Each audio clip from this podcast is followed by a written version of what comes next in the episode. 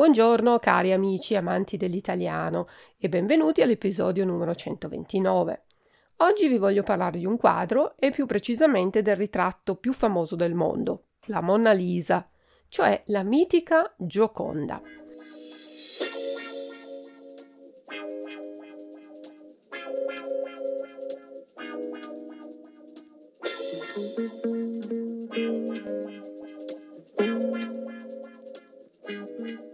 Questo ritratto, ritratto portrait, è l'opera d'arte forse più conosciuta della storia dell'arte e ha ispirato letteratura, cinema, addirittura studi psicoanalitici.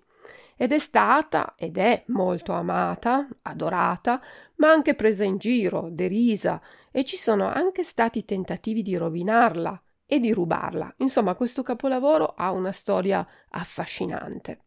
Andiamo a vedere la sua storia e soprattutto cerchiamo di scoprire chi era la donna del quadro. La Gioconda, così si chiama il celebre ritratto conosciuto in tutto il mondo come Monna Lisa, è un dipinto a olio su tavola di pioppo, cioè un tipo di albero pioppo, Pappel, Pappelholz, dipinto da Leonardo da Vinci. Leonardo da Vinci lo dipinge intorno al 1503 al centro del quadro si vede una donna a mezza figura, con lunghi capelli scuri. Il busto, Oberkörper, il busto, è rivolto verso destra e il viso, Gesicht, il viso verso chi la guarda. Le mani sono incrociate in primo piano, in Vordergrund, e appoggiate su qualcosa che sembra una sedia. Il vestito è scuro ed ha un'ampia scollatura, décolleté, Halsausschnitt, scollatura. Sulla testa porta un velo trasparente che ricade sulle spalle. I capelli sono sciolti e con una riga in mezzo, riga in mezzo Scheitel in der Mitte. E i riccioli cadono sulle spalle. Gli occhi hanno un'espressione dolce e le labbra accennano un sorriso. La donna non porta gioielli e il vestito è molto semplice, senza ricami, senza disegni, per esaltare la sua bellezza proprio semplice.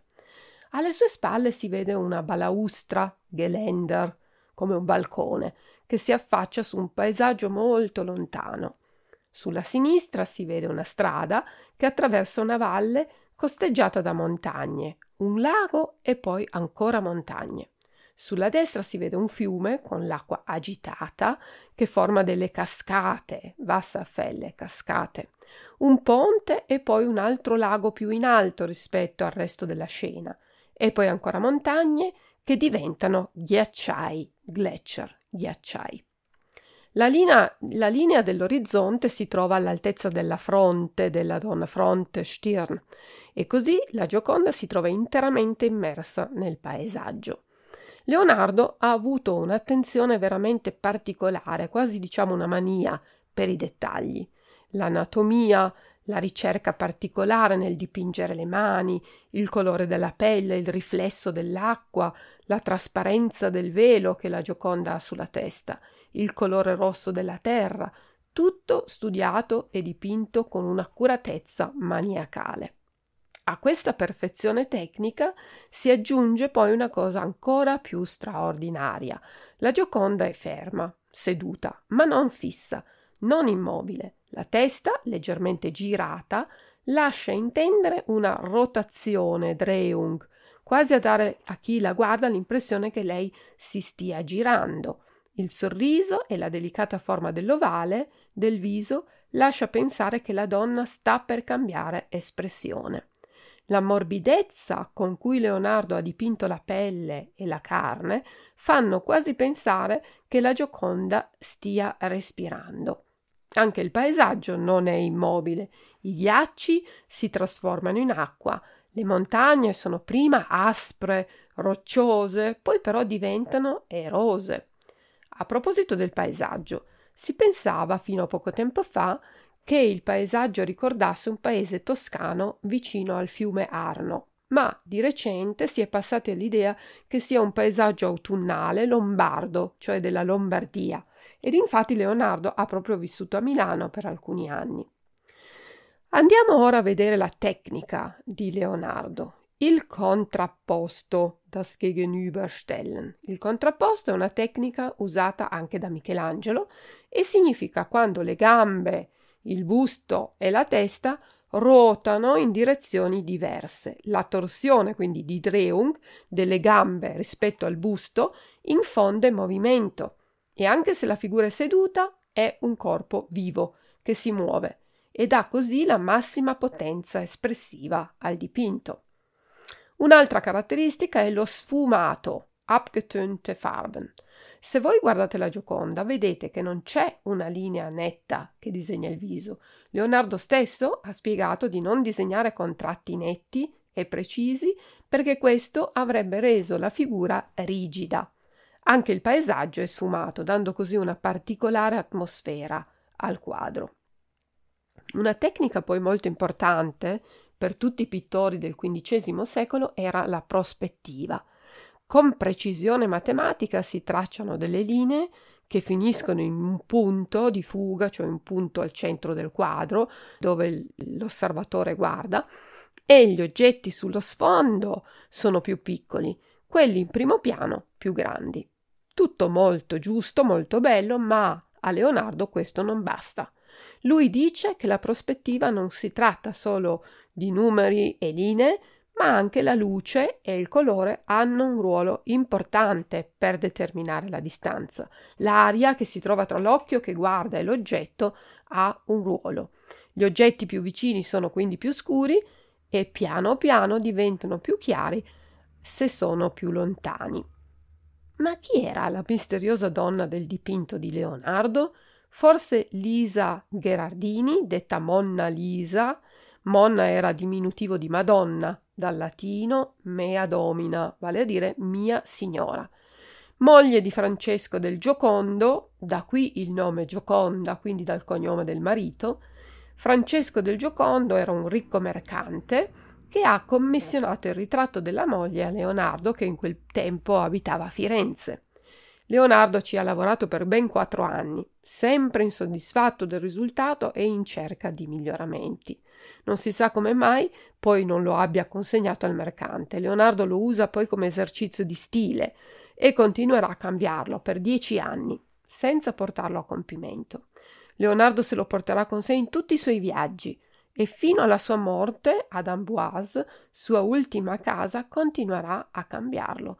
Ad Amboise, probabilmente dopo la morte di Leonardo, il re Francesco I lo compra dall'allievo di Leonardo, Gian Giacomo Caprotti. L'unica altra alternativa credibile su chi possa essere stata in vita questa donna è Isabella d'Este, Magravia, quindi Mark Greffin, Magravia di Mantova. Era a quel tempo, eh, Leonardo era a quel tempo pittore alla corte della sorella Beatrice d'Este a Milano. Quando gli Sforza, i signori di Milano, vengono mandati via, Leonardo scappa, fugge da Isabella e qui fa diversi ritratti della eh, Margravia, della duchessa uno dei quali si trova al Museo del Louvre, proprio come quello della Gioconda. Sembra però che il colore dei capelli di Beatrice fosse biondo e quindi non è una tesi molto accreditata. Altre donne potrebbero essere Caterina Sforza, Isabella d'Aragona e molte altre, compresa la madre stessa di Leonardo. Ma, come vi dicevo, la tesi, l'ipotesi però più concreta è quella eh, che sia stata proprio Lisa Gherardini, la moglie di questo mercante. Tutte le altre sono un po' delle leggende. È stato Leonardo stesso a portarlo in Francia. Forse fino al 1542 è rimasto nel castello di Fontainebleau. Luigi XIV ha fatto poi trasferire il dipinto a Versailles e dopo la rivoluzione francese è stato spostato al Louvre. Nel 1800 Napoleone lo fa mettere nella sua camera da letto, ma nel 1804 torna al Louvre. Quindi vedete anche questo mito che Napoleone ha rubato la Gioconda agli italiani eh, non è vera, è stato proprio Leonardo a portarlo in Francia. Di storie sulla Gioconda ce ne sono tante, ma quella forse più bella è quella del suo furto, Diebstahl. Nel 1911 la Gioconda viene rubata e subito si sospetta di Apollinaire, che aveva dichiarato di voler distruggere tutti i capolavori di tutti i musei per far posto all'arte nuova. Viene arrestato, ma poi rilasciato perché non colpevole. Anche Pablo Picasso viene sospettato e poi addirittura l'impero tedesco, allora nemico della Francia, e si pensa che la, l'impero tedesco abbia fatto un furto di Stato, che poi invece non, non è vero, insomma. Si scoprirà poi in seguito che il ladro è un ex impiegato del Louvre, un italiano tra l'altro, Vincenzo Peruggia, che era convinto che la Gioconda fosse stata rubata e portata via da Napoleone. Lui sapeva bene come prendere il quadro perché era stato proprio lui a montare la teca, teca vitrine, per metterci dentro il quadro nel museo. Bene, questo Perugia nasconde il dipinto sotto il cappotto e con tutta calma si avvia verso l'uscita. La porta del museo è danneggiata, manca la maniglia, maniglia Türgriff, e il ladro chiede ad un idraulico di aiutarlo ad aprirla. Poi esce, Prende il tram, sbaglia tra l'altro a prendere il tram e quindi preferisce il taxi. Si fa portare a casa bello bello con la Gioconda sotto il cappotto da un taxi. Pensate che lo terrà per ben 28 mesi, con l'intenzione, lui dirà, di regalarlo prima o poi all'Italia eh, in seguito. Ma poi va a Firenze e cerca di rivenderlo. Contatta un antiquario con una lettera. L'antiquario riceve questa lettera firmata da Leonardo che dice che il quadro è stato dipinto da un italiano e quindi deve essere restituito all'Italia.